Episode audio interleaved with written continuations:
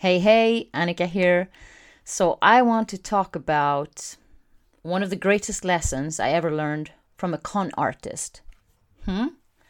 Yes, very surprising. But so the thing is, when I got this, when I heard this mes- me- this message, the person in question was just a famous entrepreneur. Now it's a man in prison serving his sentence. Okay, I'm not going to give the name away, but I can tell you the message uh, he shared that made a forever impact on me. So, um, and let me go back. I had a conversation with a LinkedIn contact of mine, Ed. Shout out to Ed, and we talked about what are what's an interesting topic, and the question is, what are you worth?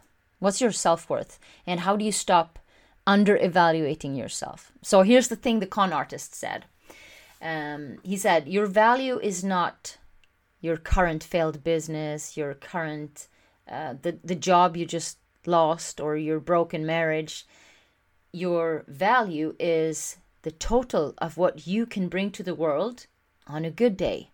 Let's say you have a phenomenal day, a fantastic week, awesome month, great year, let's say you have several years like that with your uh, top health, the job of your dreams, or you've started a business that is just what you've dreamed about your whole life, where you get to be and do everything that you're awesome at and really add value.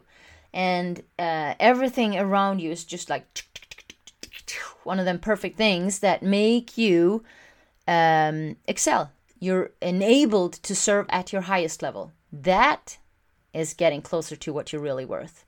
Not how you feel about yourself on a shitty day, or when you've lost a deal, or when you got three rejections in a row. Yeah. So, um, the tricky thing is to remember that you're not the, the, the your value is not who you feel like on a bad day. It's who you have the potential of becoming when everything is created around you so that you're set up for success. So the question is are you setting yourself up for success to make it possible for you to serve at your highest level, to be everything you're possibly capable of? Hmm? Who can do that for you? You can.